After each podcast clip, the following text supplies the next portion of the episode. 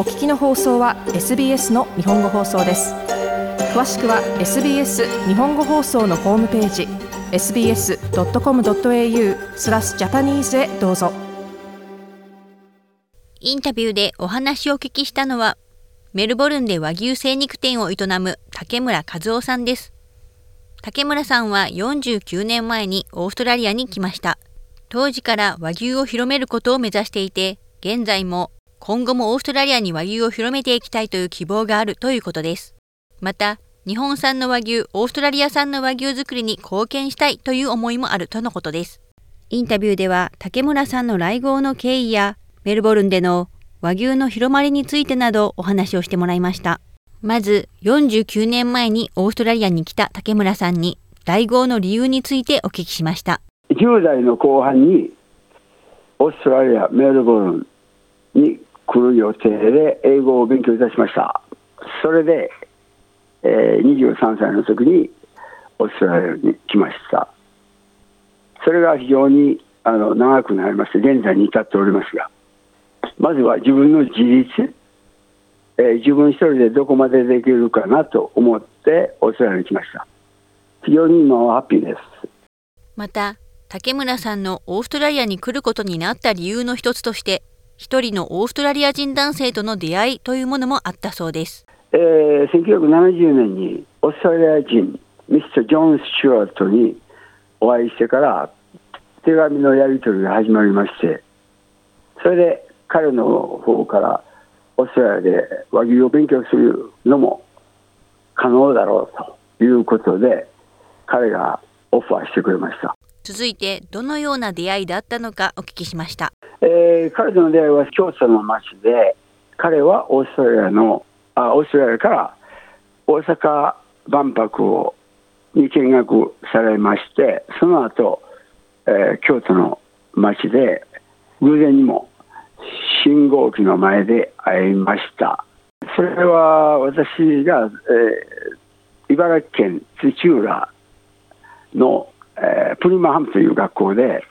えー、1年ほどえー、泊まり込みで勉強した学校なんですけどそこのテキストがオーストラリアンミートボードが発行している、えー、書物でそれを小脇に抱えておりましてその小脇にかをジョンさんが見られてそして彼がそのテキストはどこで手に入れましたかということでこれはオーストラリアから来てるけれどもあの全ての生徒を持っておりますと。その辺から彼は私にビジネスカードをオファーしてくれました。それには住所と名前が書いてありますので3年後彼の、えー、シドニーのお家にコンタクトすることができました。竹村さんが初めにオーストラリアに来た時はシドニーに船で来たということです。この船はどういった船だったのかお聞きしました。オランダの船舶でえー、その1973年10月に神戸から出港する最後の船舶ですね、それであとはオランダに帰って、えー、スクラップというか、えー、お仕事は終わりという最後の航海でしたよね。名前はチュワンギ。スワンヤン・マッキンノンという会社のチワンギという名前の船ですね。次に竹村さんがオーストラリアに来てから修行を積んだことに関してお話ししてもらいました。あらゆるところでやりましたね。ファクトリーもいましたし はいはい。マイヤーにも品物が行くまでに、えー、屠殺場とかファクトリーで工程を勉強してこれが日本に送られているんだという、えー、メルボルンのフッツクエという地域に輸出工場日本向けの輸出工場はその当時いくつもありましたのでねそこでまずメルボンに来てからあの生産をまず勉強してその後卸売を勉強してその後マイヤーのあのセーフウェイスーパーマーケットのようなブライトンセーフウェイの小売業のスーパーマーケットを勉強してそして2000年になってから日本の日本ハム社の経営提携ができましてオーストラリアの和牛がぐんと世界に伸びるようになりましたね。竹村さんはどのようにして和牛を広めていかれたのでしょうか、オーストラリアの和牛ショップはないですけど、オーストラリアの肉屋さんと提携してお店を借りるとか、そしてあるお店の中で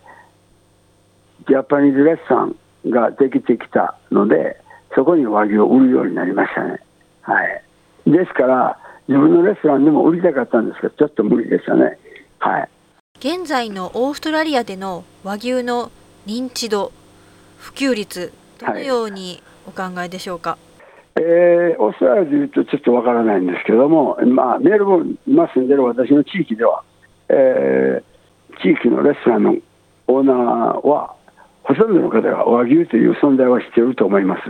そして一般のお客様は、あのー、ある程度、オーストラリアが半分として、後の方が半分とすれば、大体分かってきたんじゃないでしょうか。非常に高いというイメージもあり、美味しいというイメージもありますね。ただ一般的には、えー、文化の違いもありますし、えー、食事、料理、えー、あらゆる面で、えー、差はあると思いますが、知名度は十分に出てきていると思います。ここ数年でオーストラリアの方の和牛に対する印象など変わってきたと思われますか、はい、確実に変わってきております。それはコロナでちょっとブレーキかかっておりますが、コロナの以前、以前にも、えー、オーストラリアの人が日本に行っておりますので、日本47都道府県といえば大げさかも分かりませんが、そちらで和牛というものを食べておられる観光のオーストラリア人の方、まあ、もしくは、えインターナショナルスチューデントの方とか、そういう方は日本の味というものを和牛を通してかりと身につけているので、同じものが欲しいということで、私のお店にもよく来られますが、どこまで、えー、期待に添えるかは、今のところ、あのじっと笑ってますしかないですが、はい。竹村さんによりますと和牛の値段はオーストラリアの牛肉と比べると倍ぐらいするということですがそれでもよく売れるとのことです。売れますね。毎日のようにどんどん売れてますね売れる売れてるからいいんではなくてもっと分かってもらう。なぜ売れるのかなぜ美味しいのか。なぜ美味しいと思われますか？それは人が人が世話をした牛だからですよね。草を食べて大きくなる。雨が降って草が育ちそれを食べて大きくなる牛。それだけでは不十分なところはありますよね。ですから草を食べて大きくなって1年ぐらい経てば穀物を食べさせる。穀物というのは大麦小麦雷いろんな食べ物がありますよ。トウモロコシとかいろいろありますよね。そういうものを与える。それが混合肥料。混合肥料というものですよね。そういうものを食べさすことによって食べさしすぎてもダメ。で健康のコントロールをしてあげないと和牛は伸びないですよね。いいものが美味しいものができないですよね。はい。いいものを作るためにはそれだけの苦労がいるとでしょうね。そのために日夜どうして売ったらいいんだろう。どうして作ってどんな料理がいいんだろう。しゃぶしゃぶとは何か。すき焼きとは何か。バーガーとはハンバーグとは何かいうのを日本式のものも取り入れてお伝えしないと分かってもらえない教えるんじゃなくて分かってもらえるようにするのが僕の仕事なんですよねまた竹村さんによりますとこちらでは和牛をローストビーフビーフステーキバーベキューなどで食べられるということですそれとすき焼きを最近増えてきましたね。はい。こちらの方、すき焼きもされます？されますよ。お世話にどんどん買ってきますよ。だからそれを追い風を受けているものは、海外に、オーストラリアから日本に行く人たち、学生であり、えー、観光旅行に行ってる人は、牛丼、お好み焼き、はい、すき焼き、しゃぶしゃぶ、焼肉を全部日本だけ食べますからね。あの美味しい味をオーストラリアにもで帰ってきて食べたいと思うでもスーパーマーケットでは食べられない。だからうちの店に来ますよね。竹村さんは和牛は一般家庭への普及はまだ低いが若い年代層がよく買ってくれるとお話ししてくれましたあの若い人は特にあの買ってくれてますね。はい。美味しければ食べる、口に入れてみたい。日本といったものと、日本に食べたものと同じものが食べたいということで、店に来てくれますが、それに限りなく近いように、はい。いいものを、美味しいものを作ること、そういうことが僕の仕事ですね。はい。オーストラリアの牛、和牛、せオーストラリアでの和牛生産の牛と、日本から来た、あ米沢牛、松阪牛、はい、飛騨牛、そういうものもダイレクトでオーストラリアに来てますからね、そのその売れ行きは素晴らしいですよね。だけど、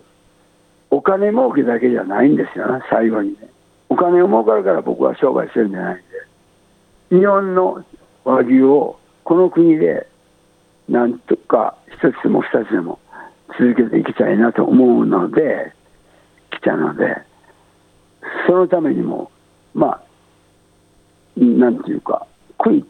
棒一本は立ったんじゃないですかね、地面に。あと何本になるかは、これからの努力次第でしょうか。インタビューでお話をお聞きしたのはメルボルンで和牛精肉店を営む竹村和夫さんでした